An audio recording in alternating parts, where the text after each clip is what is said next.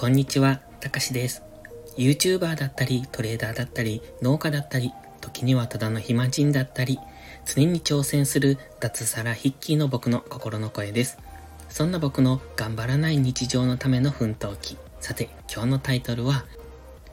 フォロワー目的のフォローをしてくる人の特徴です。スタイフはね、結構多い気がするんですよね。フォロワー目的のフォローの人って。まあ実際聞いてくれてるのかどうかわかんないですけど、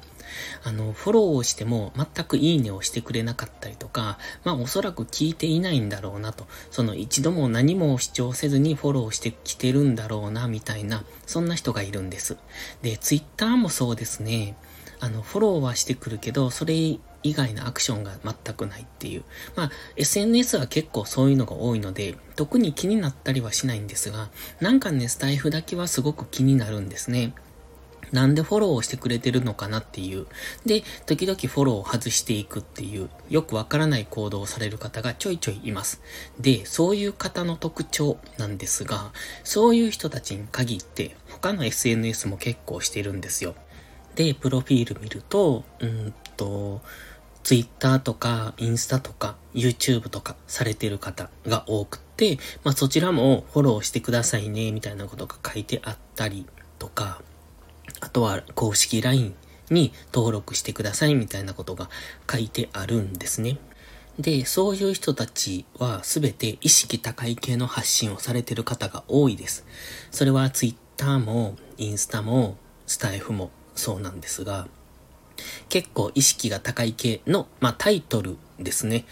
あの、インスタなんか見てもそういった揃ったタイトルになってたりとかしてるんですよ。まあ、僕は全く興味ないので、えっ、と、見に行ってもさらっと、ああ、こんな人なんだって見るぐらいで、中身を覗くことも、音声配信を聞くこともまずないので、だからどうでもいいといやそうなんですが、まあそういう特徴を持っている人たちが多いですよね。あ、それから、うんと、そういう人たちは、揃ってフォロワーが少ないです。かなり少ない。うん、その、何十人とか200人ぐらいとかそんな感じのフォロワーだったりするんですね。まあそれも相互フォロー的なフォロワーなので、うんと200人フォローして200人フォロワーみたいな、そんな感じだったりするんですが、まあ別にそれが悪いわけじゃないと思うんです。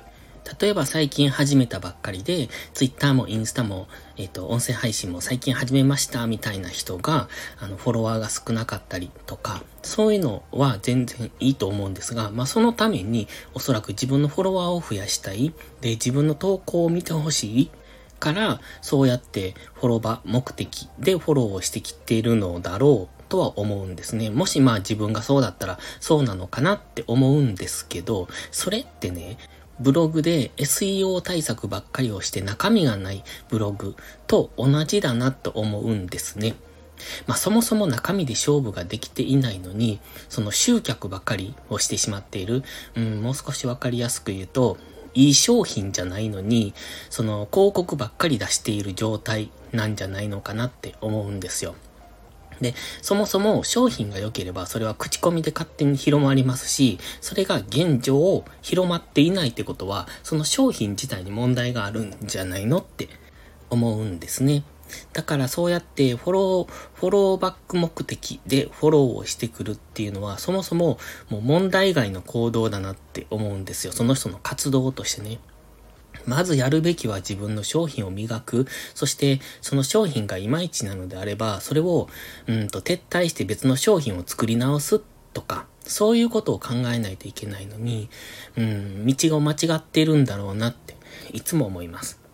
だからそういう人って一旦フォローをしてきても、結局は、あの、こっちがフォローバしないので、うんと、しばらくしたら外していくんですよね。まあそういう、うん、なんというか僕的にはすごく嫌いなタイプの人間なんですよ。だからそういう人を見ると、うんと少なくともこっちから何かアクションしようとは絶対思わないし、その人の配信を聞こうとも、その人の投稿を見ようとも思わないんですよね。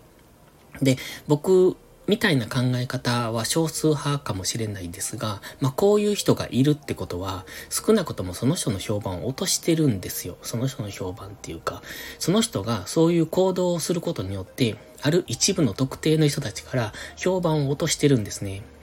で、評判を落とすっていうことは、それが形に現れたら、結局自分の、うん、なんていうのかな、アルゴリズムに影響するんじゃないのかなと。例えば僕が、そういう人嫌いで、あの、フォローバックしないので、あの、鬱陶しいと思って、ブロックをする。まあ、たまにするんですけど、そういうことをすると、その人のおそらくアルゴリズムとしては、あの、優位性が欠けてくるんじゃないのかなって思うんですよ。だから、その人がそういうつまらない行動をするから余計に、その人自身が自分の首を絞めている。そんな気もしなくはないんですよね。で、これだけ SNS 発信が身近になって、スマホ一つで何でもできる。まあ YouTube なんかは動画の編集とかも入ってくるのでちょっと手間ですけど、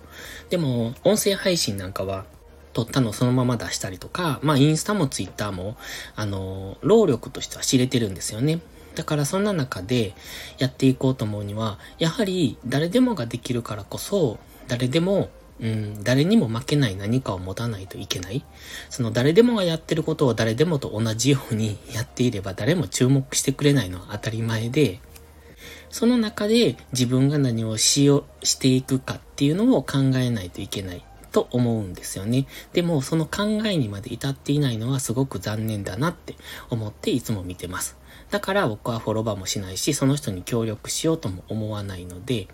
だから、まあ、基本的にフォロバー目的で、えー、っと、やってくる人っていうのは僕は、ま、えー、っと、一切無視しますね。でもね、そういうのって多分誰かから教えてもらわないと気づかなかったりするんですよね。まあ、当たり前に気づける人もいるでしょうけれども、うんと、自分が当事者になってると案外その視野って狭くなるもので、そういうのに気づかないことが多い。でも他人がそれをやっていると、それおかしいよっていうのを分かったりするんですけど、それが自分になると意外とわからなかったりするので、そういうのは、あの、誰かから教えてもらう必要がある。もしくはこういった放送を聞いて、うん、自分のやり方は違ってたんだなっていうのが気づく必要があるんじゃないのかなって思って撮ってみました。ということで、今回は578回目ありがとうございました。